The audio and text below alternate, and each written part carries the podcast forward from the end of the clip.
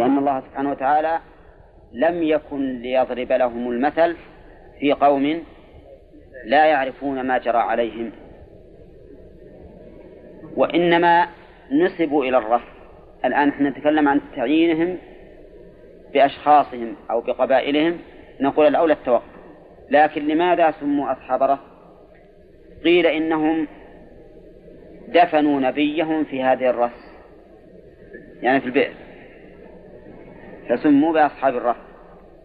من باب إضافة الشيء إلى العمل الشنيع المنكر. وقيل إنهم كانوا حول هذه البئر حول هذه البئر وأن الله تعالى خسف بهم وببئرهم انهارت البئر بمن حوله فذهبوا عن آخرهم. وهذا يعني كيفية العقوبة اللي جرت عليهم أو كيفية العمل اللي عملوه فأهلكوا به. على الأول تكون يكون الإضافة إشارة إلى أي شيء؟ إلى الفعلة القبيحة التي فعلوها فصارت سببا في إهلاكهم. وعلى الثاني يكون إشارة إلى نوع العقوبة التي عوقبوا بها. طيب وأصحاب الرس وقرونا بين ذلك كثيرا. قرونا وش معطوفة عليه؟ لا نقرأ. كلام المؤلف. أصحاب الرس اسم بئر اسم بئر ونبيهم قيل شعيب وقيل غيره. كانوا قعودا حولها فانهارت بهم وبمنازلهم. المؤلف اقتصر على أي شيء؟ على ذكر كيفية إهلاكهم. فهم أضيفوا إلى البئر لأن إهلاكهم كان على ما حولها.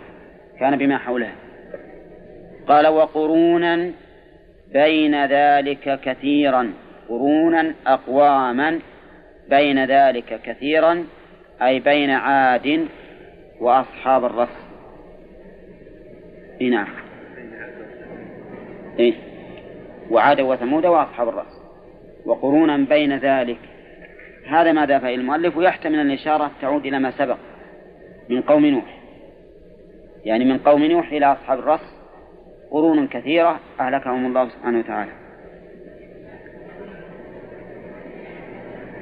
طيب وقول المؤلف وقرونا أقواما كأنه يقول إن المراد بالقرن القوم والأمة التي كانت في عصر واحد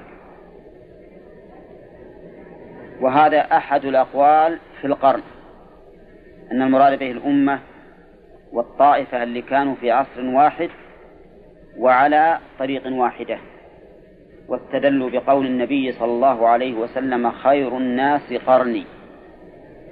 ثم الذين يلونهم ثم الذين يلونهم. وقيل إن القرن الزمن واختلفوا في مقداره. فمنهم من قال إنه مئة وهذا هو المشهور. ومنهم من قال مئة وعشرون ومنهم من قال ثمانون.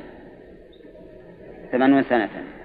وهذه الأقوال التي تقدر بالزمن هي مقاربة للأقوال التي تقدر في الأمة لأن الغالب أن مثل هذا الزمن يفنى به الأولون ويأتي بعدهم قوم آخرون. ولهذا قال النبي صلى الله عليه وسلم في آخر حياته إنه على رأس مئة سنة. لا يبقى ممن هو على وجه الأرض أو على ظهر الأرض اليوم أحد. على رأس مئة سنة. فهذا مما يشير إلى أن القرن مئة سنة. ولكن السياق هنا يدل على أن المراد بالقرون الأمم. لأن لأن الإهلاك للقرون إنما يكون للأزمان ولا لأهل لأهل الزمان؟ لأهل الأزمان فالآية هنا سياقها يدل على أن المراد بالقرون الكثيرة الأمم وما أكثر القرون التي أهلكها الله سبحانه وتعالى بين نوح وأصحاب الرس وقد جاء في الحديث الذي رواه أبو ذر وهو حسن وصححه الحاكم أن عدد الرسل ثلاثمائة وبضعة عشر, وبضعة عشر رجلا الرسل. وأما الأنبياء فكثيرون مائة وأربعة وعشرون ألفا. هذا عدد كبير فإذا كان غالب الرسل مكذبا. فمعنى ذلك أن القرون التي أهلكت كانت كثيرة. والنبي عليه الصلاة والسلام رأى رؤيا ورأى الأنبياء فرأى النبي ومعه الرهط والنبي ومعه الرجل الرجل والرجلان والنبي وليس معه أحد. مما يدل على أن غالب الأنبياء كذب فيما سبق ولم يتبعه إلا القليل. وهذا نوح كما عرفتم لبث في قومه ها؟ ألف سنة إلا خمسين عاما. قال الله تعالى وما آمن معه إلا قليل. هذه المدة العظيمة وهو يكابدهم ويناظرهم ويجادلهم ويقولون يا نوح قد جادلتنا فأكثرت جدالنا فأتنا بما تعدنا. نحن مطاولينك اللي عندك هات والعياذ بالله. نعم؟ وهذا الذي حصل من هذه المدة. نحن الآن إذا كابدنا واحد في الدعوة إلى الله لمدة دقيقة واحدة تطاولناه. نعم. لماذا لم يستجب؟ من من أول من أول مرة قلنا له. نعم. والرسل عليهم الصلاة والسلام الذين وعدهم الله بالنصر. إنا لننصر رسلنا والذين آمنوا في الحياة الدنيا ويوم يقوم الأشهاد يكابدون أقوامهم ثم لا يؤمن إلا القليل منهم. نعم. فالحاصل أننا نقول هؤلاء القرون العظيمة الكثيرة كلها أهلكها الله عز وجل بتكذيبها لرسلهم أفلا يكون قادرا على أن يكذب على أن يهلك المكذبين للرسول بلى هو قادر عليه وهذا هو الذي حصل. لكن الله تعالى جعل إهلاك أعداء الرسول عليه الصلاة والسلام على يد الرسول. قاتلوهم يعذبهم الله بأيديكم ويخزهم وينصركم عليهم ويشفي صدور قوم مؤمنين ويذهب غيظ قلوبهم هذه المصالح العظيمة لو أهلكت قريش بعذاب من عند الله تحصل ولا لا؟ لا لا ولهذا إذا هلك عدوك على يدك كان أشفى لك أليس كذلك؟ وأشد سرور وفرح أن الله يهلكه على يدك. أما إذا هلك بعذاب من الله فهذا لا شك أنه إن الله كفاك شره ولكن كونه على يدك أبلغ وأشد فرحا وسرورا. وكلا ضربنا له الأمثال وكلا تبرنا تتبيرا. كلا ضربنا له الأمثال. سنسأل عبد الله محمود لماذا نصبت كلا؟ والاسم إذا ابتدي به يكون مبتدأ.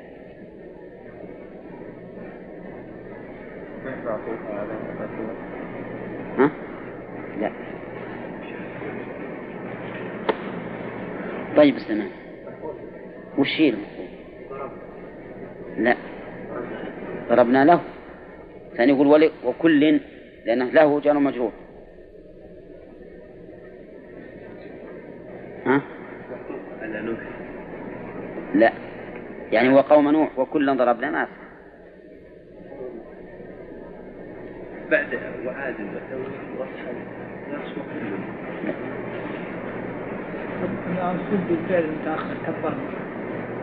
لا. لأن تبرنا لا فيها فيها فيها مفهوم. هذا يسمونه باب الاشتغال. باب الاشتغال. وباب الاشتغال يكون الفعل منصوبا بالعامل بعده أو بعامل مقدر مناسب. هنا ما يصلح بالعامل بعده لأن العامل لأن العامل بعده متعد بحرف الجر. إذا لابد أن نقدر فعلا مناسبا. والتقدير وأنذرنا كلا ضربنا له الأمثال. فهو, فهو مفعول لفعل محذوف وهو من باب الاشتغال. من باب الاشتغال. نعم. وإنما ترجح النصب هنا لأنه معطوف على جملة فعلية. وباب الاشتغال من مرجحات النص فيه أن أن يعطف على جملة فعلية. وكلا ضربنا له الأمثال في إقامة الحجة. ضربنا له الأمثال يعني بينا له الأمثال. يعني ما الوقائع التي أوقعها الله تعالى بمن قبلهم. كل أمة تنظر بمن قبله ويضرب لها المثل. يقال هذا مثل المكذبين حصل عليهم كيت وكيت فكل أمة أنذرها الله تمام الإنذار بحيث لا يبقى لها حجة. بحيث لا يبقى لها حجة. لا لا أمة محمد عليه الصلاة والسلام ولا غيرهم. كلا ضربنا له الأمثال في إقامة الحجة عليهم فلم نهلكهم إلا بعد الإنذار.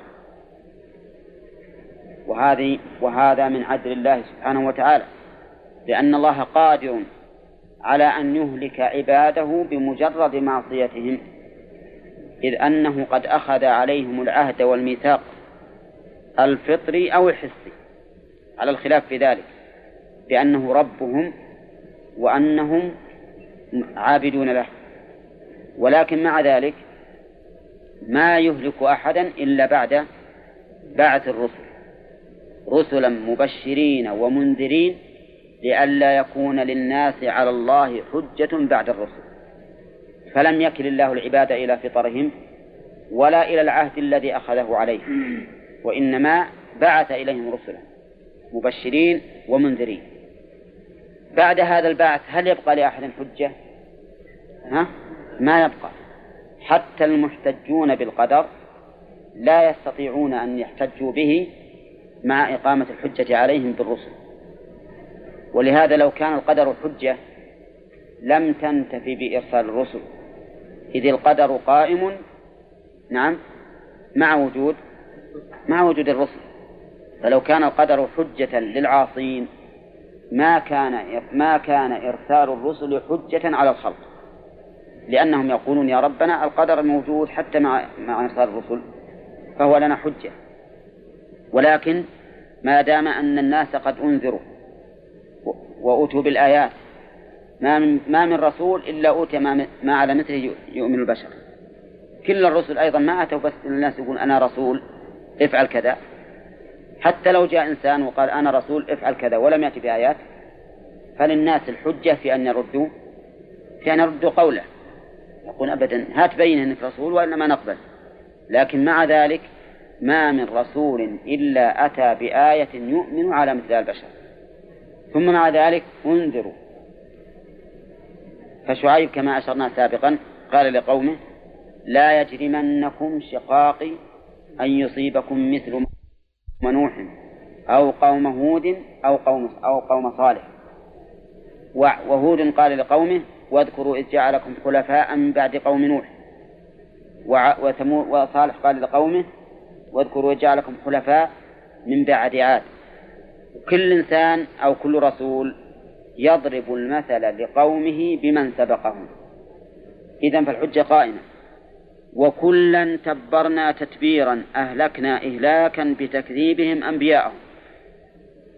هذه كلا نريد من إبراهيم. حميد يعرفها لنا. يعرفها لنا. كلا تبرنا تتبيرا لا. معطوف لا. لا هذا أنا رأيان جيب الرأي الثالث نشوف إذا إذا ثلثت انتقل الأمر إلى غيره.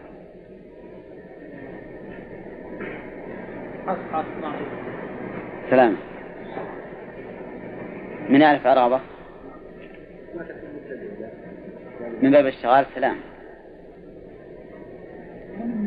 نعم. نعم مفعول مقدم. مفعول مقدم لتبرنا. ترى باب الاشتغال على اسمه. يكون يكون العامل مشتغلا بضميره. بضمير ما سبقه. هذا باب الاشتغال. يعني إذا قلت زيدا ضربت ما يصير من باب الاشتغال؟ زيدا ضربت لأن العامل الآن ما اشتغل بضميره. يكون هذا من باب المفعول المقدم. زيد ضربته. لكن إذا قلت زيد ضربته زيد ضربته صار الآن من باب الاشتغال. إن شئت فارفعه على أنه مبتدأ والجملة بعد خبر وإن شئت فانصبه زيدا ضربته. فهمتم؟ لكن مثل ما قلت لكم أمس أو, أو قبل أمس أن الاشتغال تجري فيه ها؟ الأحكام الخمسة تارة يجب النصب وتارة يجب الرفع وتارة يترجح الرفع وتارة يترجح النصب وتارة يتساوى الأمران. نعم؟ وهو الأصل فيه الأصل فيه الرفع. هذا أصل. لكن إذا كان الفعل لم يشتغل بالضمير إذا كان الفعل ما اشتغل بالضمير صار السابق مفعولا ما يصل من باب الاشتغال. فهنا وكلا لو قال الله عز وجل وكلا تبرناه تتبيرا. لصارت من باب الاشتغال لأن العامل اشتغل بضميره. لكن قال كلا تبرنا تتبيرا فيكون من باب تقدم المفعول لا من باب الاشتغال. شو إبراهيم؟ والأول. أيهن؟ ضربنا. له له. ضمير له. تعود إلى كل. فقد اشتغل بضمير لكن بواسطة حرف الجر.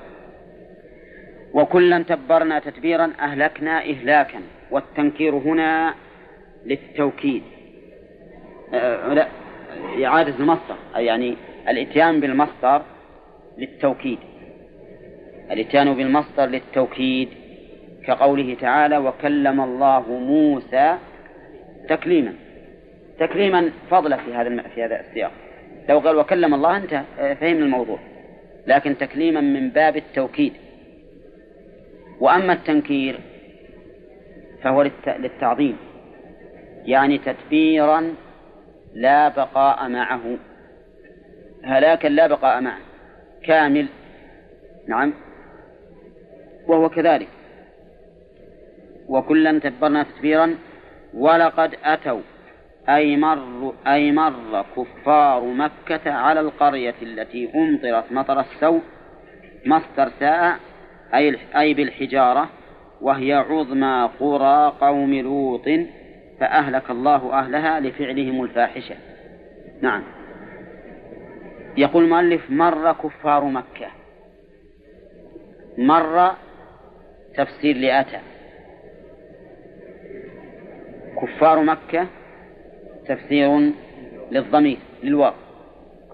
يعني أن كفار مكة مروا على القرية التي أمطرت مطر السوء وهي قرية قوم لوط. قرية قوم لوط. وقول المؤلف وهي عظمى قرى قوم لوط. عظمى قرى. يستفاد منه أن القرى أكثر من واحد أكثر من واحدة. إن القرى أكثر من واحدة. وقد قيل إنها سبع قرى. ولكن ظاهر القرآن أنها قرية واحدة. مثل ما قال الله تعالى في الرسل قالوا إنا مهلكوا أهل هذه القرية إن أهلها كانوا ظالمين. قال إن فيها لوطا إلى آخره. فكون القرآن يأتي باسم قرية واحدة ما لا ينبغي لنا أن نقول إنها أكثر من واحدة إلا بدليل ثابت عن الرسول صلى الله عليه وسلم. وما جاء عن بني إسرائيل في ذلك أي في أنها سبع قرى فهو مقبول ولا مرفوض؟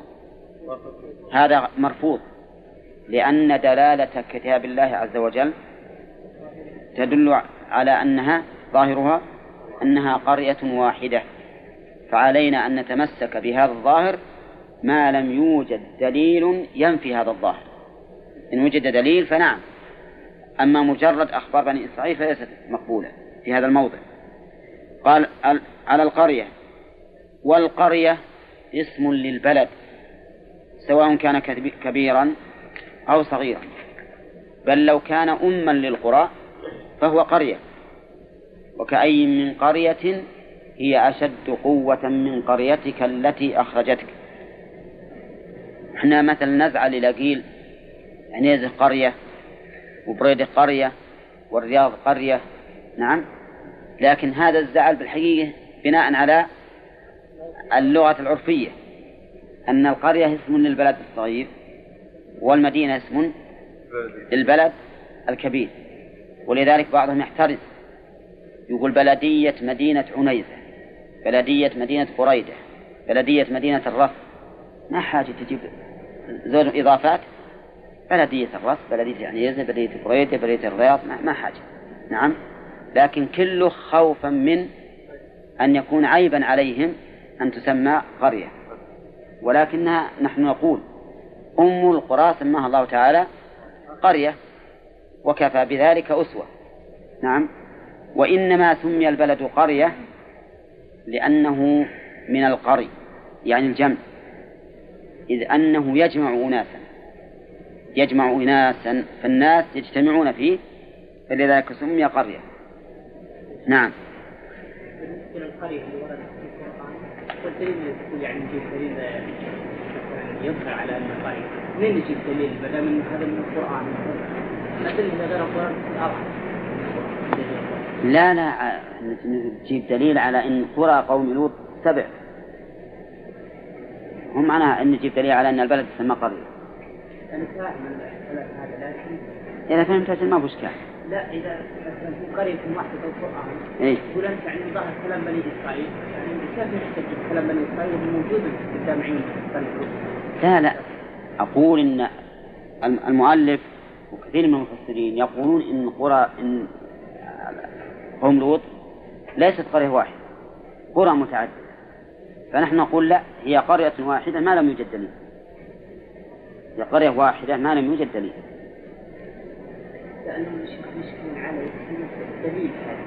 كيف نعم. دليل على القرآن؟ لا لا ما, ما لم يوجد دليل على تعددها لأن ظاهر القرآن أنها قرية واحدة. فإذا قال قائل قرى نقول له هذا الدليل. هذا الدليل. إذا جاء بدليل لو فرض أن المسألة فيها دليل صريح صحيح. نعم؟ فإنه يمكن أن يقال كما قال المؤلف يذهب إلى ما ذهب إليه المؤلف. ويقال المراد بالقرية هنا العظمى القرى عظمى القرى عظمى القرى. ولكن نقول ما حاجة نقول عظمى القرى بل نقول هي قرية واحدة. ولا مانع من أن الله يرسل رسولا إلى قرية واحدة. بل كان في فيما سبق يوجد رسولان في أمة واحدة موسى وهارون كان في أمة واحدة وداود وسليمان وزكريا ويحيى وهكذا كثير. طيب وقوله على القرية التي أمطرت مطر السوء. أمطرت مطر السوء المطر نوعان مطر سوء يعني عذاب. يسوء الممطرين ومطر رحمة يسرهم. فالغيث الذي ينزل من السماء بالماء هذا مطر رحمة. وإذا كان يضر صار مطر سوء. وقرية قوم لوط أمطرت بمطر سوء. ما هو المطر الذي أمطرت به؟ حجارة من سجيل والعياذ بالله. حجارة من سجيل. مسومة عند الله معلمة للمسرفين الذين جاوزوا حدهم. وهذا المطر والعياذ بالله جعل عاليها سافلها. جعل عاليها سافلها. هذا المطر جعل عاليها سافلها. وشلون؟ ها؟ ما في القرآن أنها قلبت. يعني ليس في القرآن ولا آية واحدة تدل على أنها قلبت. ها؟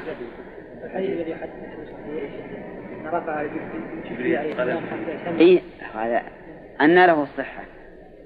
لو صح لكان الأمر واضح.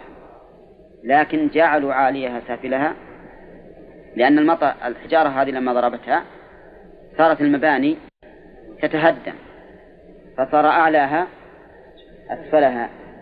صار أعلاها أسفلها. هذه هذه الحجارة والعياذ بالله التي دمرتها بهذا التدمير يقول الله تعالى فيها وما هي من الظالمين ببعيد. يعني من الذين يفعلون هذا الفعل ليست ببعيد منهم. ولهذا ذهب بعض الصحابة رضي الله عنهم أن فاعل الفاحشة هذه يفعل به هكذا. نعم يلقى من شاهق ويرمى بالحجارة. بناء على أنها رفعت ثم قلبت ثم وضعت بالحجارة نعم. وقال بعض العلماء بل إنهم يرجمون رجما بالحجارة بدون أن يلقوا من الشاهق بناء على أنه لم يثبت أنها رفعت وقلبت. وعلى كل حال فهذه الفاحشة المنكرة التي عبر الله عنها بالفاحشة. الزنا قال لا تقربوا الزنا إنه كان فاحشة. كان فاحشة. يعني فاحشة من الفواحش. وأما هذا فقال لهم نبيهم أتأتون الفاحشة؟ هل ودخول ال عليها يدل على أنها قد بلغت في الفحش غايته؟ وهو كذلك. وهذا لأن الفطر تنفر منه. أتأتون الذكران من العالمين؟ وتذرون ما خلق لكم ربكم من أزواجكم. شوف يعني تقريع وتوبيخ والعياذ بالله. تترك ما خلق لك إلى ما لم يخلق لك. فتأتي والعياذ بالله ذكر.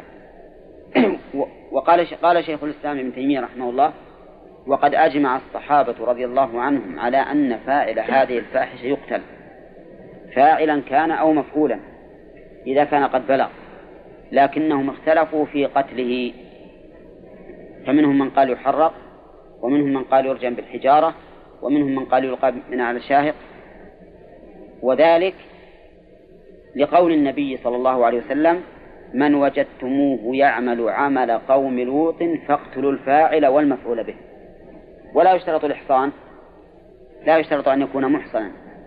الزنا ما يرجم ويعدم إلا المحصن. أما هذا فإنه لا لا لا يشترط فيه الإحصان. متى كان بالغا عاقلا وجب إعدامه. و... نعم. وذلك لأن لأن هذا الأمر هذا الفعل المنكر ما يمكن التحرز منه في الحقيقة. الزنا يمكن التحرز منه ويمكن يعني مراقبة من حاول الزنا. فإنك لو رأيت رجلا مع امرأة تقول ما هذه المرأة؟ لكن لو رأيت رجلا مع ولد ما يمكن تقول ما هو مستغرب. فلذلك من أجل أن فساده خفي لا يمكن التحرز منه صار لا يمكن إصلاح الخلق إلا بإعدامه وهو مصلحة له ومصلحة لغيره. أما كونه مصلحة له فإن الحد كفارة. ولأن ولأنه إذا بقي في الدنيا متماديا في هذه الفاحشة صار يزداد إيش؟ إثما. يزداد إثما. فنحن في الحقيقة قد قطعنا الطريق على الشيطان بالنسبة لهذا الرجل. ثم هو أيضا إصلاح لغيره. وهذا القول الذي ذكره شيخ الإسلام وأجمعت عليه الصحابة رضي الله عنهم هو القول المتعين. لا سيما إذا كثر هذا الأمر. لا سيما إذا كثر. لأنه كلما كثرت الفاحشة وجب أن أن تقابل بعقوبة أشد. إلا ما حدده الشرع فيجب الوقوف عليه. وتجدون أن عمر رضي الله عنه لما أكثر الناس من شرب الخمر ماذا صنع؟ زاد زاد الضعف إلى ثمانين. ولما كثر الطلاق الثلاث في عهده عاقب المطلقين بتنفيذ قولهم. أمضاه عليه. فعلى هذا نقول إنه إذا كثرت هذه الفاحشة وجب على ولاة الأمور أن يكونوا أشداء على فاعليها وأن يقتلوهم إعداما بدون أي توقف لأن ذلك هو الذي يصلح الخلق. وإلا انتشاره مثل ما قلنا إنه ما يمكن التحرز منها. وانتشاره عظيم. كل واحد مثلا والعياذ بالله مبتلا بهذا الأمر يمسك أي صبي ويعاشره ثم يفعل به الفاحشة. ليس مثل مثل مثل النساء. هذا هو القول الصحيح المتعين. فيه قول آخر كما أشرنا إلى أنه أن حكم اللواط حكم الزنا. وهذا هو مشهور من مذهب الإمام أحمد وهو ضعيف. فعلى هذا إن كان الفاعل محصنا. والمفعول به محصنا. وش وجب؟ وجب القتل. الرجل. وإلا فالجلد والتغليب وذهب بعض العلماء إلى أنه يعذر تعذيرا بدون حد. قال لأن هذا لم لم لم يثبت عنده الحديث فاقتلوا الفاعل والمفعول به وليس فيه حد ثابت فيرجع فيه إلى التعزير والتعزير إذا قلنا بأن ولي الأمر له أن يعزر بالقتل فما دونه صار قتل اللائط والملوط به عائدا إلى إلى اجتهاد الإمام. وذهب بعض العلماء إلى أنه ليس فيه حد ولا تعزير لكنه حرام. ليس فيه حد ولا تعزير لكنه حرام. ها؟ نعم حجته يقول إنه يكتفى بالنفور الفطري عن العقوبة الرادعة. يعني أن هذا أمر فطري النفور منه فلا يحتاج إلى عقوبة رادعة. ولهذا جعل الشرع في شرب الخمر عقوبة لأن النفوس تميل إليه ولم يجعل في شرب البول عقوبة لأن النفوس تنفر منه بالطبيعة فهذا مثله. فيقال هذا رجل الحقيقة سليم سليم ولا يعرف الواقع. فإذا كانت فطرته سليمة تنفر من هذا الأمر فإن هناك فطرا مقلوبة. نعم؟ تهوى هذا الأمر وتميل إليه فماذا نصنع بهذه الفطر؟ ثم إن قوله إن شرب البول لا تأثير فيه لأن النفوس تنفر منه غير مسلم. فلو أن رجلا ابتلي بشرب البول خليه يشرب بول الناس بس؟ ها؟ ولا نعزره نعزره ونمنعه من ذلك. وإن كانت الفطرة تأبى هذا الأمر. هنا. فالحاصل أن الأقوال هذه الأربعة أصحها القول الأول. في إجماع هل يجوز الاجتهاد؟ نعم. كان في إجماع الصحابة أجمع على القتل. إي نعم. هم الحقيقة الإجماع مو هو إجماع قطعي. يعني فيه سكوت سكوتي. والإجماع السكوتي مو بإجماع قطعي ليس إجماعا قطعيا.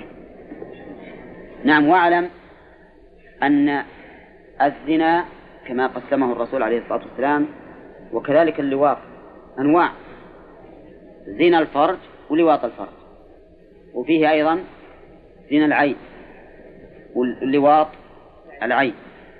وفيه أيضا زنا الأذن ولواط الأذن. وزنا اليد ولواط اليد. وزنا الرجل ولواط الرجل. يعني لا تظن أن اللواط خاص بالفعل الفرج بل حتى العين. لو أن أحدا تلذذ بالنظر إلى إلى إلى, إلى أمرد قلنا هذا الرجل تلوط به. لكن تلوط به فعلا ولا نظرا؟ نظرا. ولذلك يجب الحذر من هذا الأمر. حتى إن النووي وجماعة من أهل العلم قالوا إنه لا يجوز النظر مطلقا إلى الأمرد الحسن إلحاقا له بالمرأة. ولكن الصواب أنه يجوز إلا مع التلذذ بذلك فهذا حرام. هذا حرام. نعم. في دليل يخاطبون في دليل. وين؟ يعني إحنا ما بدينا بالأدلة بالاستنباطات لكن ما يخالف نعم. من دخل يعني في القصر. كيف؟ ها؟ من يعني طيب لا من أكره على فعل الفاحشة فلا شيء عليه. من أكره على فعل الفاحشة فلا شيء لا في هذا ولا في غيره. لأنه من شروط إقامة الحد أن يكون غير مكره. حتى المرأة لو أكرهت على الزنا ما يقام الحد على عليها. نعم؟ وهذا هو الذي أوجب لبعض أهل العلم أن المرأة إذا حملت لا تحد. قال لأنه يحتمل يحتمل أن تكون مكرهة.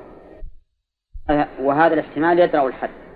ولكن الصحيح أن المرأة إذا حملت وليس لها زوج ولا سيد يقام عليها الحد لأن خطبة أمير المؤمنين عمر رضي الله عنه وقوله إذا قامت البينة أو كان الحبل أو الاعتراف أمام الناس ولا أحد أنكر عليه فهي يقام عليها الحد لكن إن ادعت شبهة يعني تؤخذ الآن ويقال الله أقيم الحد عليه لكن إن ادعت شبهة ممكنة ارتفع عنها الحد لأن الأمر محتمل وكثير من النساء يغلب على هذا على نفسه ويفعل به الفاحشة.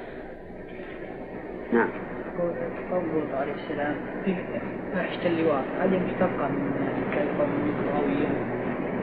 كلمة اي نعم نعم. يعني كونه يقال لوطي. أو لواء. نسبة إلى إلى قوم لوط. إلى قوم لوط. لكن في إشكال هنا. إن النسبة صارت إلى المضاف إليه.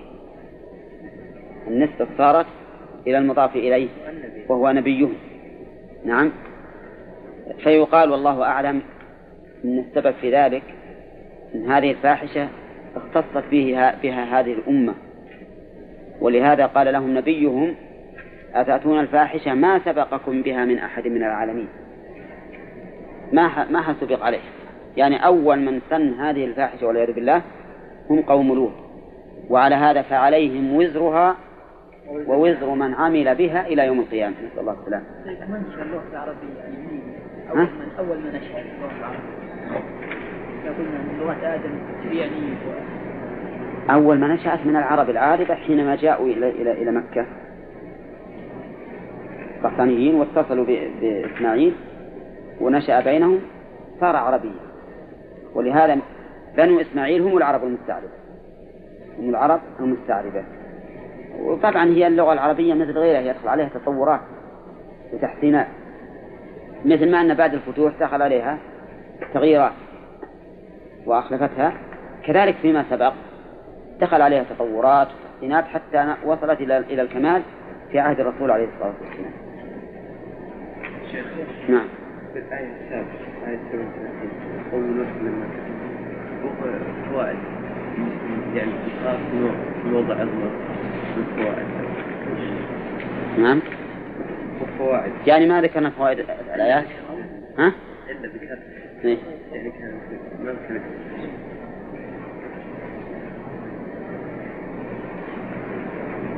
وقوم نوح لما كذبوا الرسل أغرقناهم وجعلناهم للناس آية وآتتنا للظالمين عذابا أليما. قول للظالمين. هذا إظهار في موضع الإضمار. ما قال أعتدنا لهم؟ ها؟ وذكرنا أن فيه فوائد. كان العبود يظن أنه عارفة. ها؟ ما كتبته. ولا في ولا في في راسك.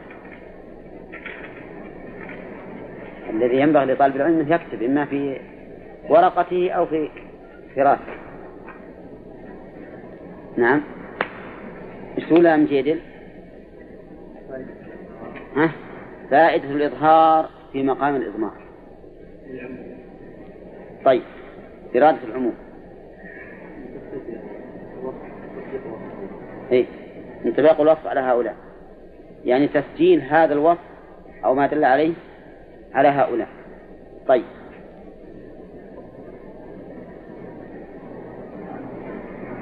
الا لانهم ظالمون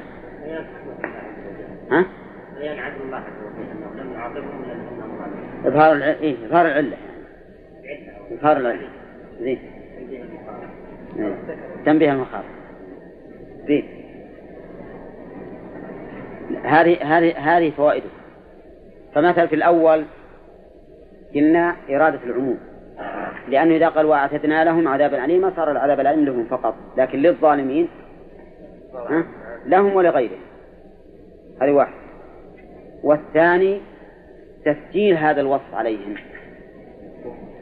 لأنه وصفهم بأنهم ظالمون. والثالث إظهار الحكمة من هذه العقوبة وهي أنهم كانوا ظالمين. والرابع تنبيه المخاطب لكن ترى المراد بالمخاطب اللي يكون قلبه في حياة. ولا اللي يمر القرآن كذا ترى ما ينتبه. إظهار في موضع الإضمار التفات تنبيه كل واحد عنده. لكن كلامنا الذي يقرأ بتدبر لا بد أن ينتبه. كيف تغير السياق؟ كيف صار عدل عن الضمير إلى الظاهر؟ نعم. شيخ. ترى كتابي ما جاء. نعم. ما نقول إنه ما ينبغي قدام على وان نقول ما ورد في الحديث. عمل قوم هذا طيب الحقيقة هذا طيب لكن أنا أشوف العلماء العلماء الكبار يقولون هذا. ابن القيم وشيخ الإسلام ومن قبلهم ومن بعدهم. اللسان هو اسم القرية. لغة آه، لواء مثلا. لوط. السلام. أو أنه مشتق. لا أبدا ما إلا قوم لوط. قوله تعالى سليمان آه، علمنا آه، داود عليه السلام علمنا منطق الطير. سليمان. سليمان إيه. منطق الطير هل لا ثم قال بعد الآيات وقالت نملة يا أيها النمل ادخلوا مساكنكم إيه. ذكر بعض المفسرين حيوانات تنطق. جنب قوله وإلى الآن هي تنطق. ولهذا قال علم. ومنهم تمام من هم أصحاب الرحمة.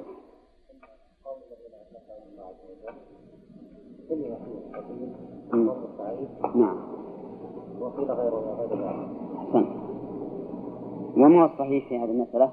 انهم ليسوا أي نعم لكن ماذا نقول يعني إذا قلنا ليسوا قوم شعيب هل هم غيرهم؟ إيه لكن ماذا ن- نقول؟ هل يعني نمسك عن التعيين؟ ونقول إن هؤلاء ما عينهم الله فلا فلسنا بحاجة إلى التعيين. لا لا. يعني لو قال لنا قائل هل هم معروفون مثلا لديكم أو لا؟ نعم. نعم معروفون المسلمين القواعد عندما كانت تنزل القواعد إيه. فهم معروفون لهم إنما الآن معروفون ولا لا؟ لا.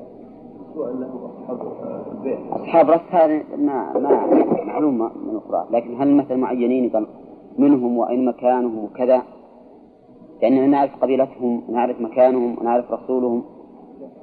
لا. لأن الله ما عينهم فالأولى السكوت. نعم. آه، قول أصحاب الرأس هذه الإضافة يا محمد.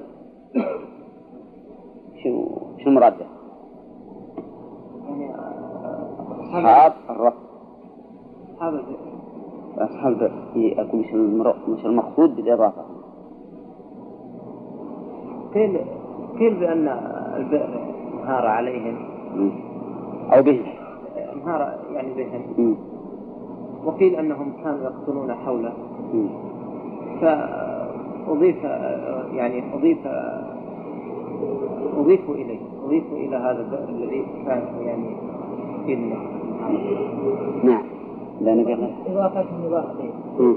إما إضافة إلى العقوبة وإما إلى مكانها إيه فإذا قلنا أنهم كما قيل أنهم لهم هم حول البئر ساكنين مم. فنسبوا إليها بشهرتها وخسف الله بهم وببئر. طيب هذا هذه من باب الإضافة للعقوبة. طيب. أما بالنسبة نسبتهم إليها فهي لأن يقتنون حولها. وال... لا والمعنى الثاني أصحاب الرس إضافة إلى فعلهم. وأنهم رسوا نبيهم يعني دفنوه فيها. يعني دفنوا نبيهم قلنا أن الإضافة هنا هنا إما لكذا وإما لكذا لأن العلماء اختلفوا فيها أيضا منهم من قال سموا أصحاب الرس لأنهم كانوا حول هذه البئر فخسف الله بهم وببئرهم وقيل إنهم أصحاب الرس لأنهم رسوا نبيهم يعني دفنوه. طيب وذهب ابن جرير إلى أن المراد بهم أصحاب الأخدود الذين ذكروا في البروج. طيب آه، قوله وقرونا بين ذلك ما المراد بالقرن يا علي؟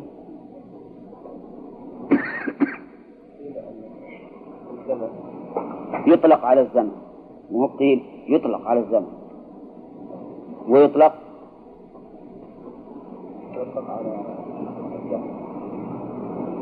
الدهر والزمن معناه واحد. ويطلق على لا. على الزمن عاد على الخلاف في تقدير هذا الزمن. ها؟ على الجيل. يطلع على الجيل يعني على الأمة التي تكون يعني في عصر واحد وعلى مستوى واحد. أيهما أنسب بالنسبة للآية الكريمة؟ إبراهيم؟ ما حضر نعم. الجيل لأنه يعني المراد إهلاكهم والإهلاك يكون للأمة لا للزمن. طيب. ما معنى قول الله تعالى وكلا ضربنا له الأمثال؟ محمد البراك هذا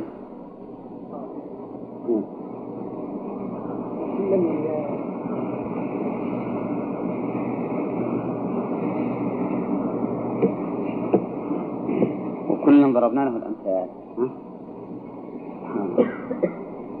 المفروض مثل اللي يدون أكثر من كذا نعم. علي؟ لا لا معنى معنى وكلا ضربنا له الأمثال مو بعرابة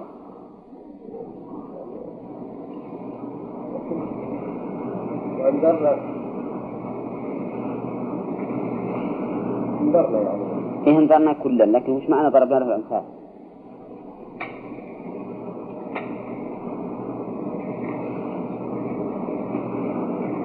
سمع ضربنا وأنذرناه بما عليه من حق للأمم السابقة المكذبين أحسنت سمع ضرب الأمثال معناه ذكر. من يماثلون في حالهم؟ يعني بمعنى أننا بينا أنذرناهم بذكر إيش؟ ما جرى للأمم السابقين. الذين هم مثلهم في التكذيب فهلكوا. ما المراد بالقرية التي أمطرت مطر السوء؟ نعم. قال ما المراد بالقرية التي أمطرت مطر السوء؟ نعم. قال قوم لوط. ما نوع هذا المطر الذي سماه الله مطر سوء جرى من الدين نعم. طيب. اشتهر عند أهل العلم أن القرى كانت سبعا. فما رأيك؟ هل, هل هي سبع؟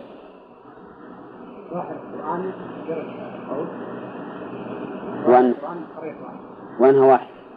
طيب. إذا قلنا بما قاله الكثير من أهل العلم فكيف نفسر قوله على القرية؟ إيه، عظمى القرى لأن ما دونها تابع لها. نعم. آه، طيب.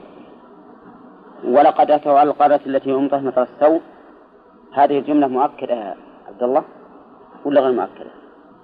ولقد أتوا على القرية التي أمطرت مطر السوء نعم مؤكدة.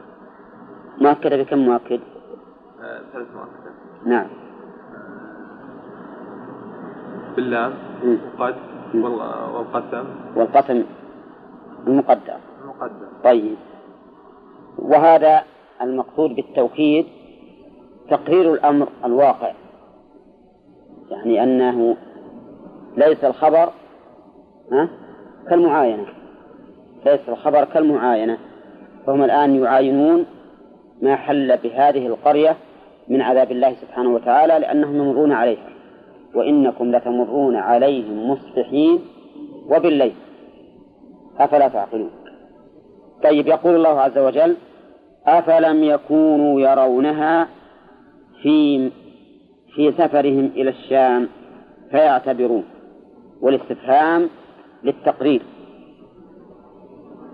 عندنا أفلم يكونوا يرونها هذه تأتي في القرآن كثيرا. أفلم أولم يعني يأتي حرف الاستفهام الهمزة وبعده حرف عطف. فاختلف النحويون في ذلك فمنهم من يقول إن حرف الاستفهام داخل على جملة مقدرة مفهومة من السياق. تقدر حسب ما يليه.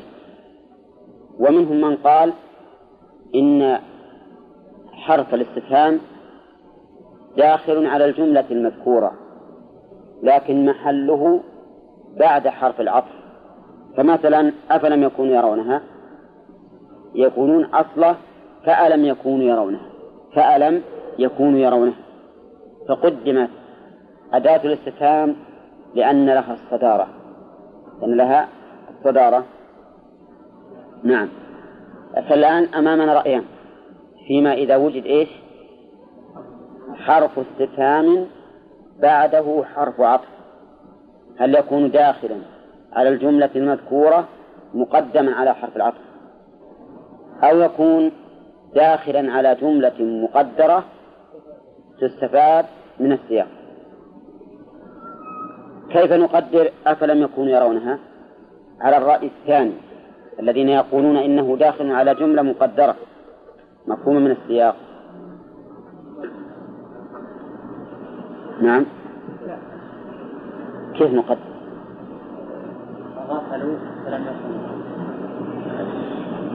إيه؟ أو أعموا. أعموا فلم يكونوا يرونها أعموا فلم يكونوا يرونها لأن انتفاع الرؤية معناها العمى طيب وعلى الرأي الثاني ما يحتاج إلى تقدير. نقول لك تقدير فألم يكونوا يرونها فألم يكونوا يرونها والأول رأي سيبويه والثاني رأي الكسائي. وأيهما أيهما أهون وأسلم. ها؟ الثاني. الثاني أهون وأسلم لأنه في الحقيقة في بعض الأحيان يأتيك يأتيك أمثلة ما تستطيع أن تقدر هذا المحذوف ولا كيف تقدره. ثم إن الأصل وش الأصل؟ عدم عدم التقدير والحذف. هذا هو الأصل. ونحن إذا إذا ذهبنا إلى الرأي الثاني لم نرتكب إلا ما إلا شيئا واحدا. فقط وهو تقديم الهمزة عن مكانها. وهذا شيء بسيط. فالذي ينبغي سلوكه أن نقول إن همزة الاستفهام هنا داخلة على الجملة الموجودة بدون تقدير لكنها مقدرة بعد حرف العطف إلا أنها قدمت لأجل الصدارة. وهنا أفلم يكونوا يرون إذا دخلت همزة الاستفهام على لم فالمراد به التقرير. تقرير ومعنى التقرير حمل المخاطب على الإقرار. حمل المخاطب على الإقرار. نعم. مثلا ألم نشرح لك صدرك؟ شنو بالهمزة؟ لاستفهام التقرير أو للاستفهام المراد به التقرير. المهم هذه ليست لاستفهام الاستخبار. مو والله يسأل؟ ولكنه يقرر أنه شرح له صدره. فنقول الاستفهام هنا للتقرير. وما معنى التقرير؟ ها؟ حمل المخاطب. لا مو بس إثباته فقط. حمل المخاطب على الإقرار. يعني كان هذا شيء متقرر فيجب عليك أن تقر به. إذا تلاه التالي يقول بلى. ها؟ إذا إذا تلاه التالي يقول بلى أو كلا في هذا الحال اي نعم. اي طيب نقول هي لاستفهام التقرير أي حمل المخ... أي حمل المخاطب على الإقرار. وكأن ذلك أمر أمر لا يمكن إنكاره لأنه معلوم له. في الآية الكريمة أفلم يكونوا يرونها؟ نقول الاستفهام للتقرير يعني أنهم قد رأوها. نعم وهذا الذي كنت أريده لكن حال بيني وبينه سؤال الأخ إبراهيم.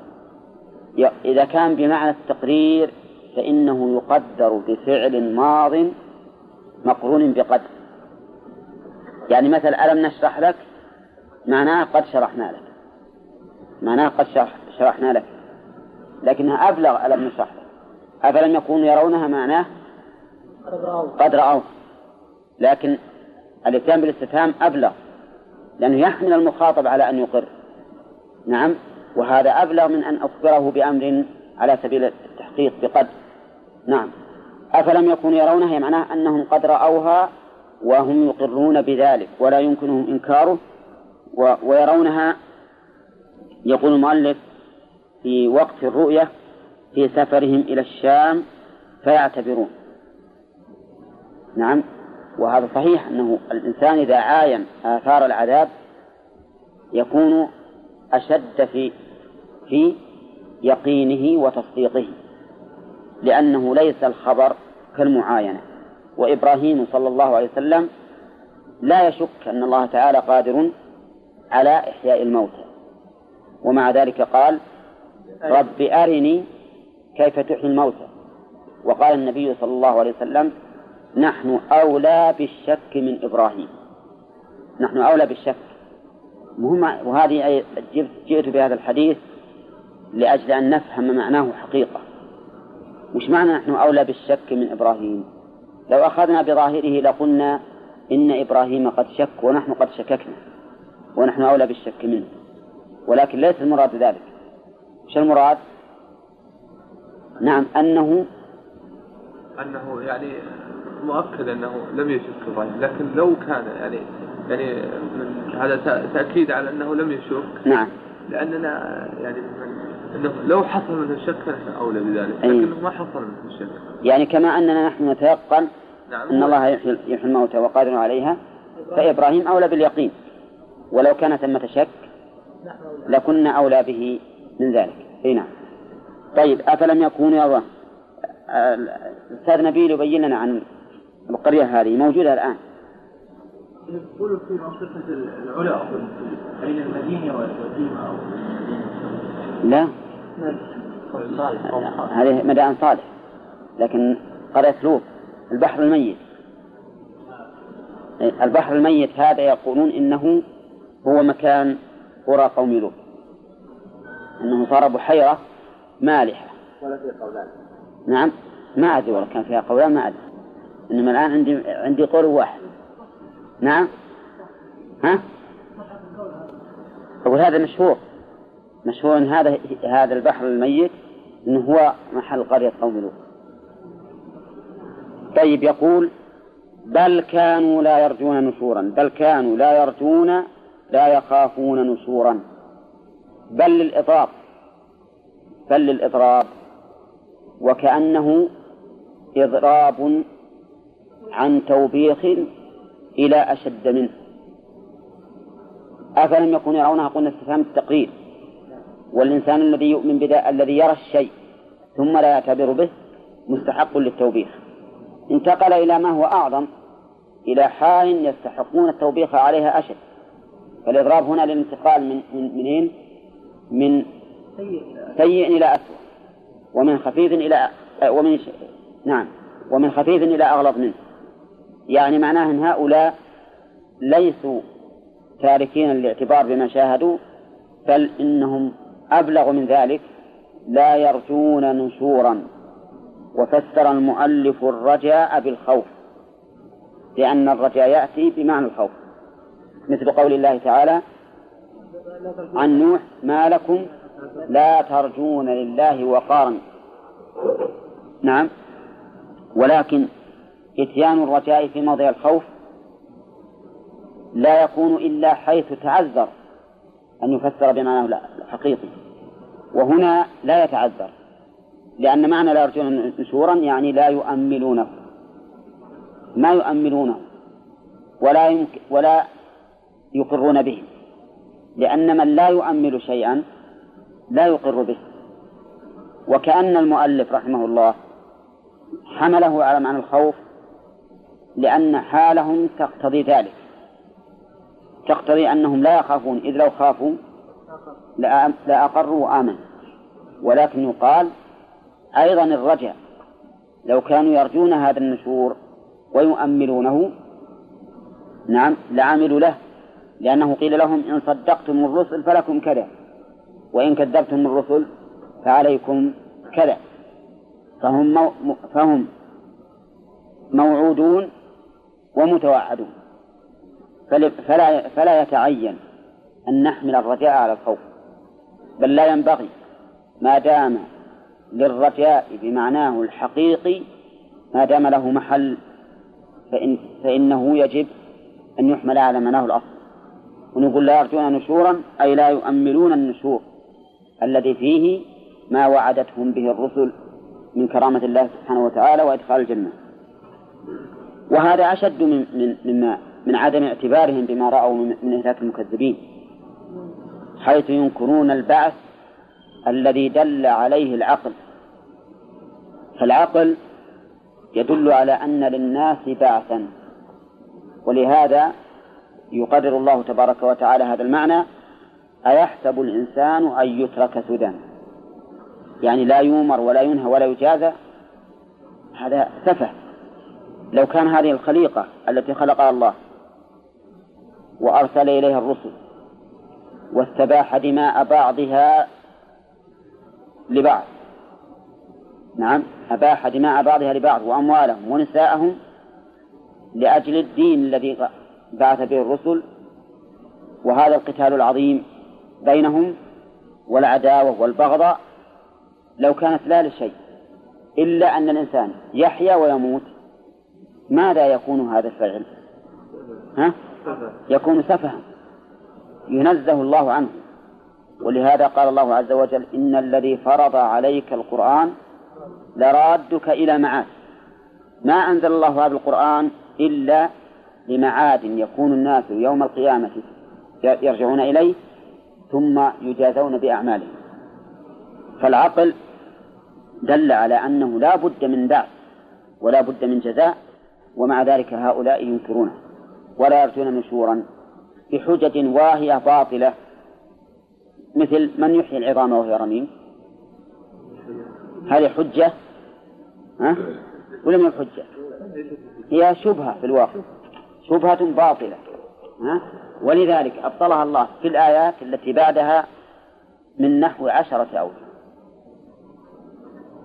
هذا الإنكار المبني على استبعاد عقله. لذلك أبطله الله تعالى كما يظهر من القصة من نحو عشرة أوجه. أولها يحييها الذي أنشأها أول مرة. هذا يكفي العاقل. هي ما كانت هذه العظام ماء مهينا؟ ماء مهينا. بل قبل ذلك لم تكن شيئا مذكورا. ثم خلقها الله إلى عظام. فالذي أحياها أول مرة قادر على إعادتها وهو عقلا أهون من الابتداء. وهو الذي يبدأ الخلق ثم يعيده وهو أهون عليه. وهو أهون عليه. على كل حال لسنا بصدد الإثبات لهذا الشيء لكن أقول إن هؤلاء الذين لا يرجون نشورا مع قيام الأدلة على على وجوده لا شك في سفه في سفههم وأنهم ليسوا على صواب. ثم قال الله تعالى وإذا رأوك منتقلا إلى حالة أخرى يقابل بها هؤلاء المشركون رسول الله صلى الله عليه وسلم. إذا رأوك إن يتخذونك إلا هزوا مهزوءا به. نعم. يتخذونك يصيرونك ويجعلونك مهزوءا به. وتجدون الآن أن الآية فيها حصر. طريقه النفي والإثبات. يعني ما يجعلون لك أي حال من الأحوال إلا الهزء وهزءا مصدر لكنه يقول المؤلف مهزوءا به يعني أنه بمعنى اسم المفعول.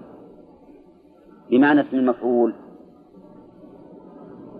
والمصدر بمعنى اسم المفعول كثير. وأولاة الأحمال أجلهن أن يضعن حملهن. طيب وش وجه الاستدلال بهذه الآية؟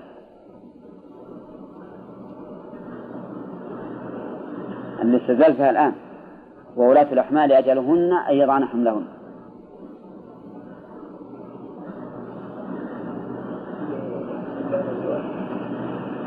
أي وش وجه الاستدلال بالآية التي ذكر أو الاستشهاد بالآية التي ذكر؟ ها؟ أي وجه الاستدلال السؤال أحيانا يراد به التنبيه للاستخبار. فهنا نقول وجه الاستدلال أن قوله أن يضعن حملهن حمل مصدر بمعنى محمول فهو مصدر بمعنى اسم المفعول. وفي الحديث عن النبي صلى الله عليه وسلم من عمل عملا ليس عليه أمرنا فهو رد يعني مردود. هنا هزءا مصدر أو هزوا مصدر لكنه بمعنى اسم المفعول على رأي المؤلف. ويمكن أن يقال إنه على بابه. إنه مصدر. ويكون من باب المبالغة. من باب المبالغة كأنهم ما جعلوا الرسول محلا للهزو يعني مهزوعا به بل جعلوه نفسه هو نفس الهزو. نفس الهزو وهذا من باب المبالغة كما تقول فلان عدل وفلان رضا. يعني من باب المبالغة كأنه هو العدل لا أنه محل العدل وكأنه الرضا لا محل الرضا. وكذلك فلان ثقة يعني ثقة مصدر بمعنى موثوق به لكنه من باب المبالغة المعنى أن هؤلاء ما يرون الرسول عليه الصلاة والسلام إلا محل استهزاء والعياذ بالله. كأنه لعبة عندهم. يقولون أهذا الذي بعث الله رسولا في دعواه محتقرين له عن الرسالة والعياذ بالله. أهذا شهيد تحقيق. الاستفهام هنا للتحقيق وهو متضمن للنفي. يعني ما يمكن أن يبعث مثل هذا الرجل وهذا كقولهم وقالوا لولا نزل هذا القرآن على رجل من القريتين عظيم. ولا شك أن هذا من جملة الشبه التي يحتجون بها وهي لا تنطلي على أحد. لأننا نعلم أن محمدا صلى الله عليه وسلم أعظم الخلق وأحقهم بالرسالة. فإن الله تعالى يقول الله أعلم حيث يجعل رسالته فللرسالة محل. فهذا النبي صلى الله عليه وسلم نؤمن بأنه أعظم الخلق وأحقهم بالرسالة. ولهذا جعلها الله فيه جعل فيه أعظم الرسالات فهو أعظم من كل ما يقترفونه. لكن تعرفون أن المكابر والمكذب يأتي بكل شبهة سواء كانت حقيقة أم غير حقيقة. وقوله أهذا الذي هذا اسم إشارة. للقريب ولا للبعيد؟ للقريب. احتقارا أيضا. لأن اسم الإشارة يأتي للقريب أحيانا للاحتقار وأحيانا للتعظيم والمودة. وكذلك اسم الإشارة في البعيد يأتي لما هو قريب من باب التعظيم. مثل ذلك الكتاب لا ريب فيه. ذلك الكتاب. وش يعني بالكتاب؟ لكنه أتى بإداء اسم إشارة للبعيد. تنبيها لعلو مرتبته. تنبيها لعلو مرتبته. هم أتوا بهذا التحقيق. يعني أهذا القريب الذي لدينا ونتصوره ونشاهده أهذا يبعث رسولا؟ نعم. هكذا يقولون. وأردف ذلك. إن مخففة من الثقيلة واسمها محذوف أي إنه كاد ليضلنا يصرفنا عن آلهة لولا أن صبرنا عليها. بئس الصبر هذا. نعم؟ إن كاد يعني قرب. إن كاد بمعنى قرب. نعم؟ وإن يقول المؤلف إنها مخففة من الثقيلة. لأن إن كما تعرفون لها معاني كثيرة والذي يعينها السياق. تأتي نافية وتأتي شرطية وتأتي زائدة وتأتي لا ما تأتي ناصبة تأتي ناصبة أن. لكن هنا مخففة من الثقيلة لأن أصله إن أصله إن. فخففت وإذا خففت من الثقيلة لزم أن يكون اسمها محذوفا. ما نقول مستتر؟ لأن الاستتار يكون بالفعل. أو بما بما هو بمعناه. لكن نقول محذوف والتقدير إنه كاد ليضلنا وكاد بمعنى قرب.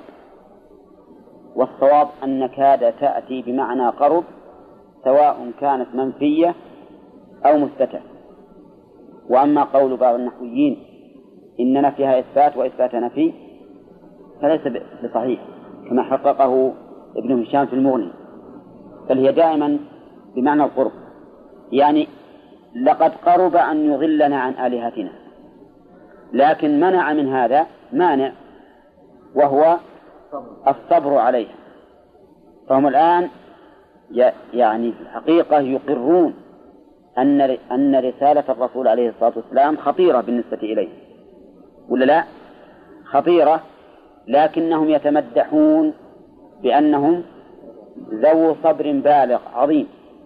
لولا أن صبرنا عليها. يعني على عبادتها لكان الرسول عليه الصلاة والسلام يضلنا. والصواب أنهم لو تركوها لكان الرسول قد هداهم الله به. أليس كذلك؟ نعم. وليتهم لم يصبروا هذا الصبر. ليتهم لم يصبروا فإن هذا الصبر صبر عن معصية الله ولا على معصية الله؟ على معصية الله. وهو مذموم. لا شك أنه مذموم. طيب لولا أن صبرنا عليها صار الآن. الجملة هذه أقول إنها تدل على أنهم يقرون بخطر رسالة النبي صلى الله عليه وسلم عليه. أولى ولكنهم يتمدحون بالصبر عليها وأنه مع قوة تأثير الرسالة ها؟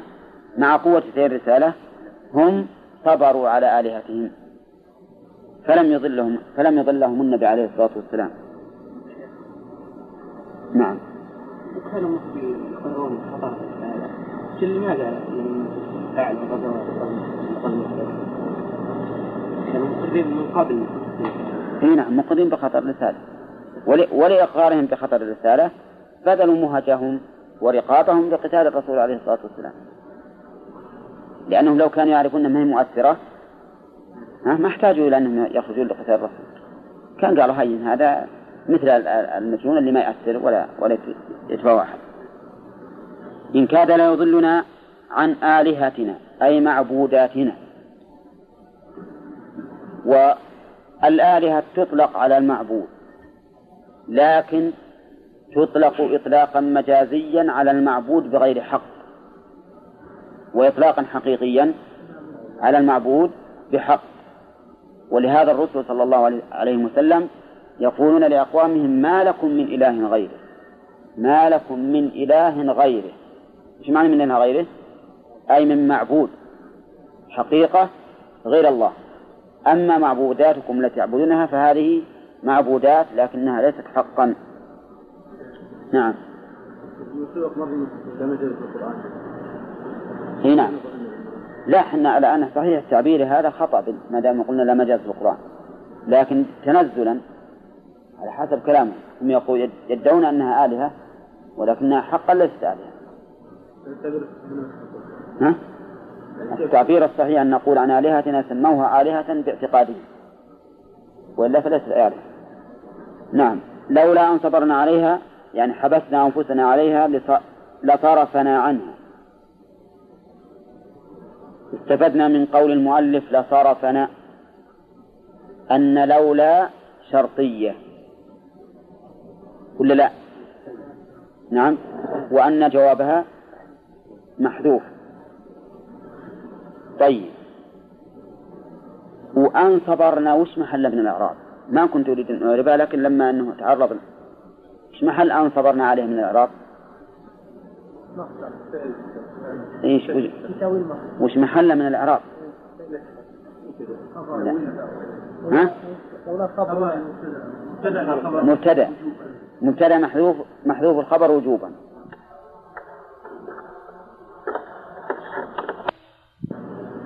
لصرفنا. لصرفنا عنها أو أصح الأصح نقول لأضلنا عنها لأنهم يقول لا يضلنا. لأضلنا عنها لولا صبرنا موجود على هذه الآلهة لأضلنا عنها وبعد لولا غالبا حذف الخبر حتم. طيب لولا هذه شرطية وتأتي غير شرطية. ها؟ وش له؟ للتحضير. ومرت علينا قريبا في هذه السورة وكل لولا وهي لفظ واحد يأتي أحيانا بمعنى التحقيق التحضير وأحيانا بمعنى الشرط وكذلك إن وغيرها من الحروف هذا مما يؤيد ما ذهب إليه شيخ الإسلام ابن تيمية وأنه لا مجاز في اللغة وأن الذي يعين المعنى ويجعله حقيقة وغير حقيقة السياق. فالكلمة في سياقها أو الجملة في سياقها حقيقة. الجملة في سياقها حقيقة ما تحتمل غير ما يراد. نعم. وإن كانت مثلا تطلق إطلاقا آخر في معان أخرى. في معان أخرى.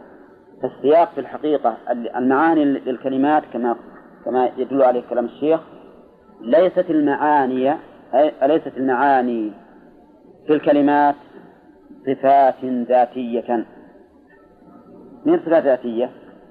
وإنما هي صفات صفات إضافية. مش معنى إضافية؟ أي بحسب ما تضاف إليه. يعني بحسب السياق. وبذلك نتخلص من الإشكال الذي يرد علينا كثيرا في بعض الكلمات في القرآن. حيث ننفي المجاز ثم تأتينا كلمات أو جمل تشكل علينا. فإذا قلنا بهذا القول وقلنا إن المعاني للألفاظ ليست من الصفات الذاتية وإنما هي من الصفات الإضافية التي يعينها أي شيء؟ السياق. نتخلص بهذا. ونقول مثلا جناح الذل. الجناح إذا أضيف للطائر صار له معنى وإذا أضيف إلى الذل صار له معنى. يريد أن ينقض. الإرادة إذا أضيفت للإنسان صار له معنى. وإذا أضيفت للحيوان صار له معنى. وإذا أضيفت للجماد صار له معنى. مفهوم؟ بحسب الإضافات. وحينئذ نتخلص ما نقول إن الإرادة الأصل أن تكون حقيقة لذوي الشعور فإذا فإذا أضيفت إلى غيرهم صارت مجازا. ما حاجة نقول هكذا. نعم؟ ككل الجماد يريد أن ينقض معناه ماي. ماي للانقضاض. هنا نعم. مثل لولا يكون التفريق بين التحقيق نعم. لأن لأن إذا دخلت على الفعل نعم. صارت فلا يحتاج صارت التحويض. هنا. فلا يحتاج السياق كيف؟ إلا يعني هذا وجودها ب... وجودها بجانب الفعل جعلها للتحضير ووجود ما ق... ووجودها. بجانب الجملة الاسمية جعلها الشرطية هنا. لولا أن صبرنا عليها. قال الله تعالى وسوف يعلمون حين يرون العذاب عيانا في الآخرة من أضل سبيلا أخطأ طريقا أهم أم المؤمنون؟ لو قال عن الرسول لأنه كان عند الرسول صلى الله عليه وسلم لكان أولى. نعم. وسوف يعلمون حين يرون العذاب. يقول المؤلف عيانا في الآخرة. وهذا ليس بلازم أن يكون في الآخرة يقيد في الآخرة ما هو لازم. نقول إنهم يرون العذاب متى؟ في الآخرة وعند الموت. وعند الموت يشاهدونه. وإذا قالوا إنهم تابوا عند الموت فالتوبة لا تنفع. لا تنفعهم. وليست التوبة للذين يعملون السيئات حتى إذا حضر أحدهم الموت قال إني تبت الآن. سوف يعلمون من أضل سبيلا. هم أم الرسول عليه الصلاة والسلام. نعم وفي جملة قوله وسوف يعلمون. فيها من التهديد ما هو ظاهر.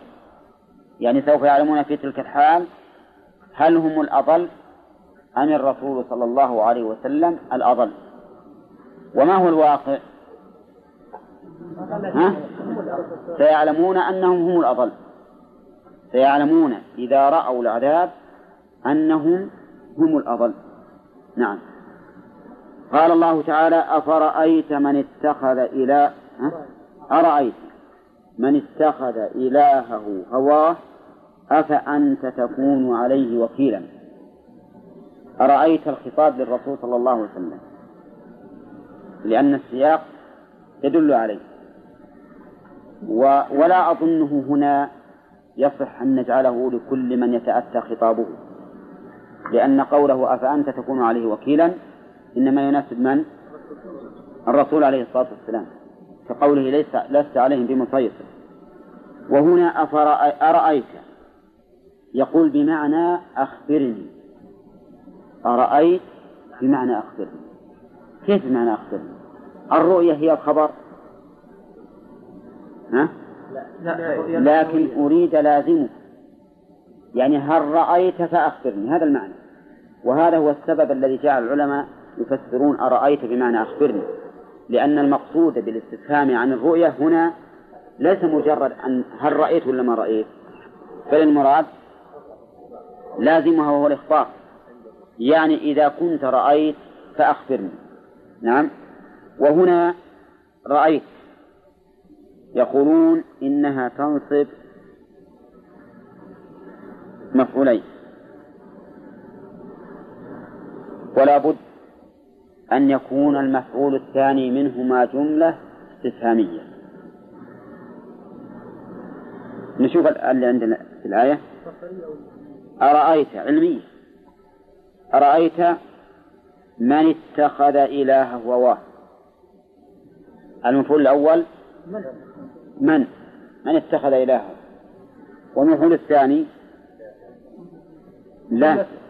جملة أفأنت تكون عليه وكيلا. أفأنت تكون عليه وكيلا. هذا ما ذكره المؤلف. وفي القرآن لها أمثلة ولا لا؟ ها؟ لا. من أنا أخبرني. ها؟ أرأيت إذ أوينا إلى أفرأيتم اللات والعزى؟ إيه فإني نسيت الحوت. أفرأيتم اللات والعزى؟ ومناة الثالثة الأخرى. أفرأيت الذي تولى وأعطى قليلا. أي نعم كثيرا. لكن أحيانا يذكر المفعول الثاني وكثيرا يحذف. كثيرا يحذف المفعول الثاني لدلالة السياق عليه. أفرأيتم اللات والعزى ومناة الثالثة الأخرى؟ ما يمكن يصير الجواب ألكم الذكر. ما يمكن. لكن معنى هل تغنيكم شيئا؟ هل تنفعكم؟ هل تستحق أن تعبد؟ وما أشبه ذلك. وللبحث بقية تأتي إن شاء الله. على رأي المحاكم التي توصل بالمسؤولين رؤية قلبية. نعم. فهنا تصبح القضية مو مجرد رؤية للإخبار لأنها اعتقاد. نعم يقول أعلمت هذا فأخبرني به. علمت هذا فأخبرني.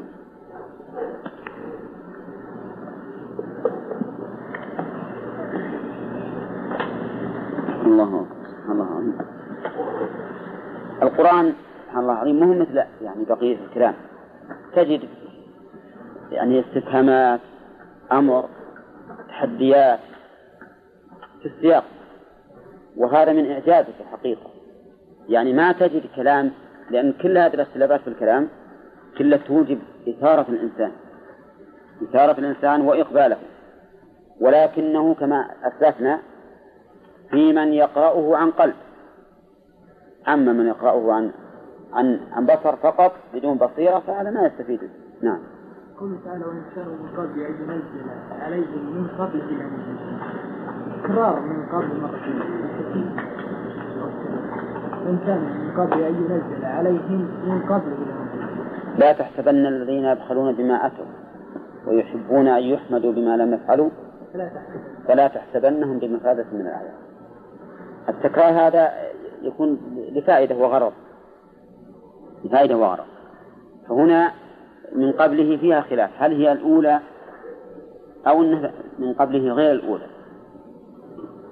وإن كانوا من قبل أن ينزل عليهم من قبله أي من قبل أن ينزل عليهم أي من قبل هذا التنزيل فيكون من باب التكرار توكيدا. وإن كان من قبله يعني من قبل هذه هذا الأمر الذي حدث لهم مهم من قبل أن ينزل من قبل حالهم فلا يكون فيها تكرار. نقرأ. نعم.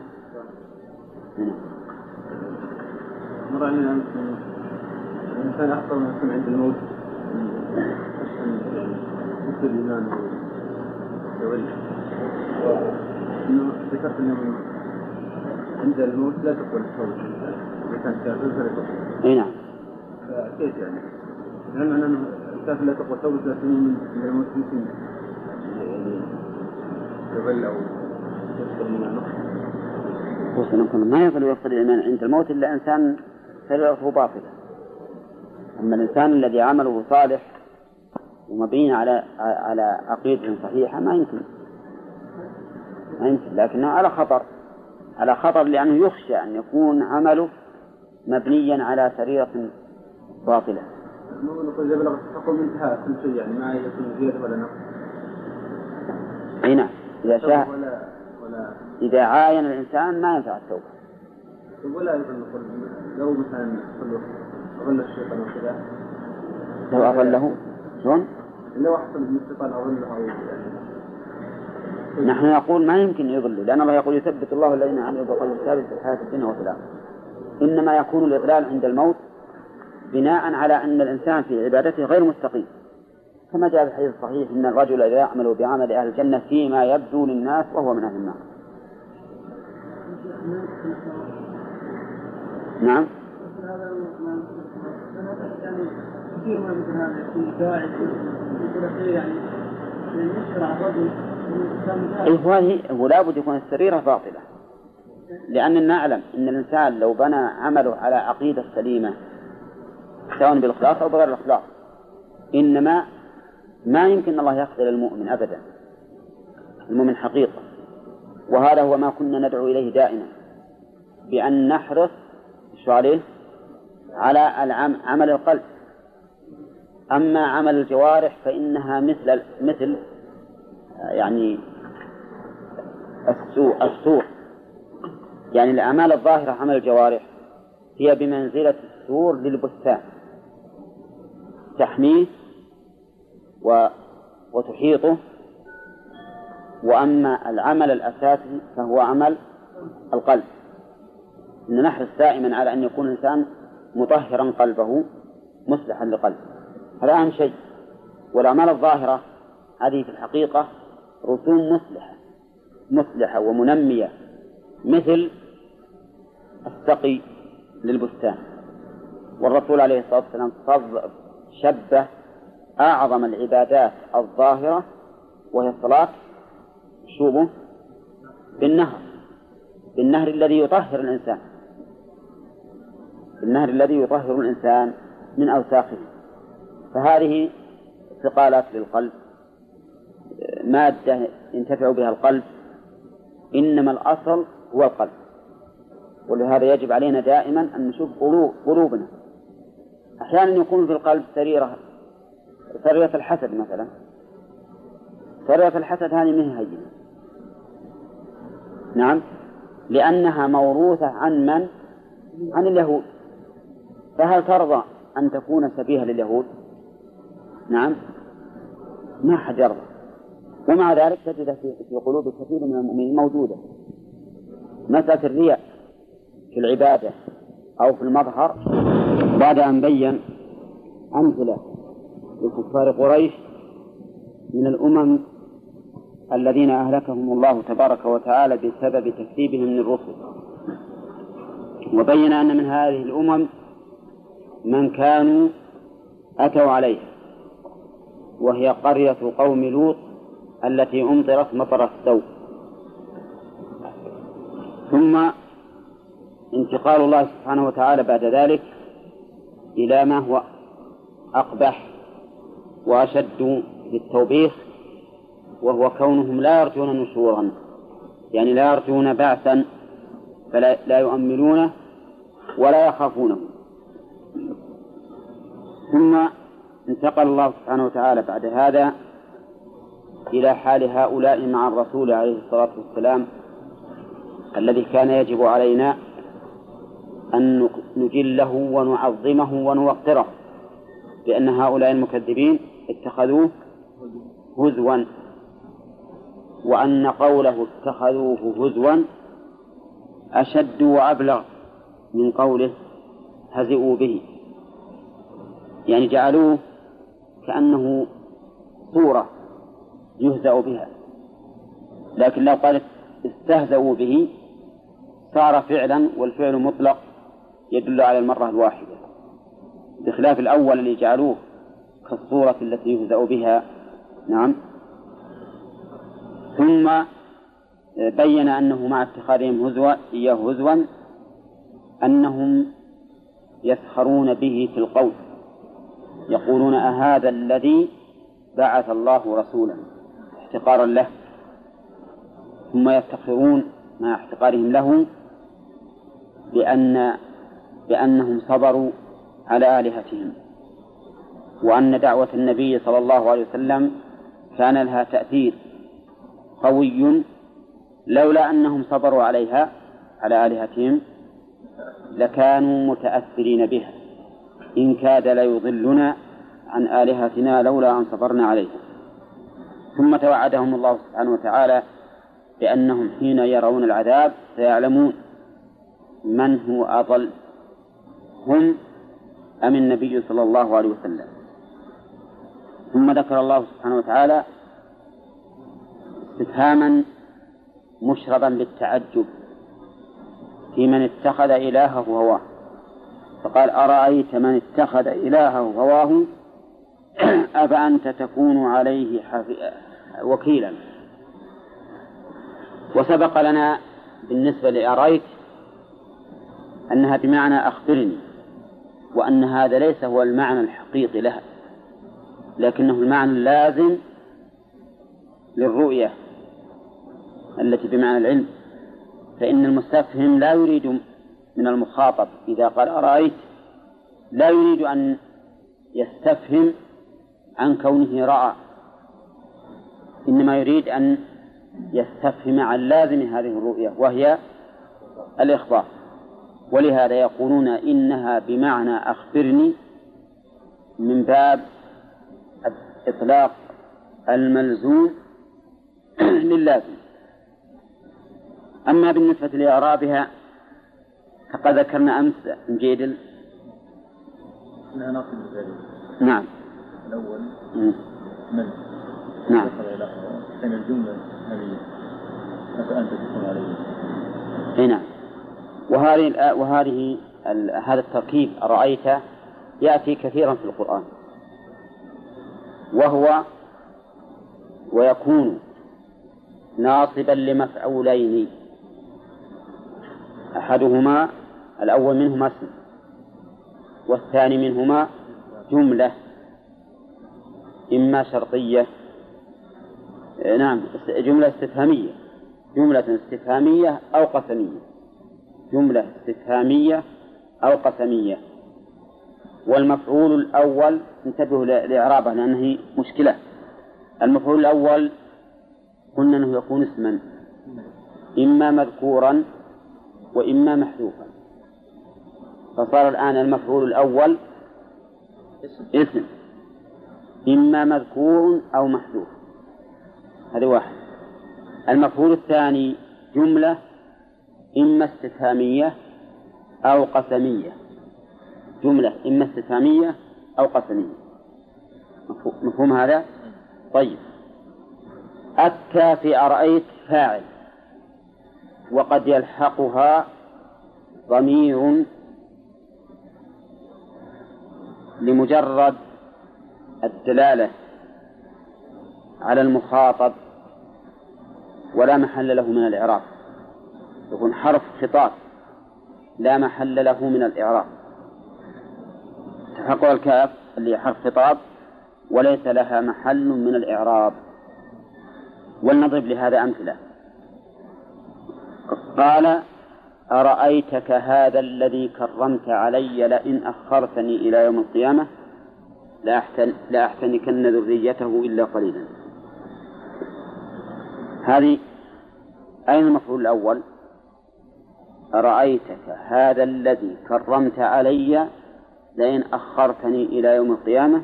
لا يحتنكن ذريته إلا قليلا.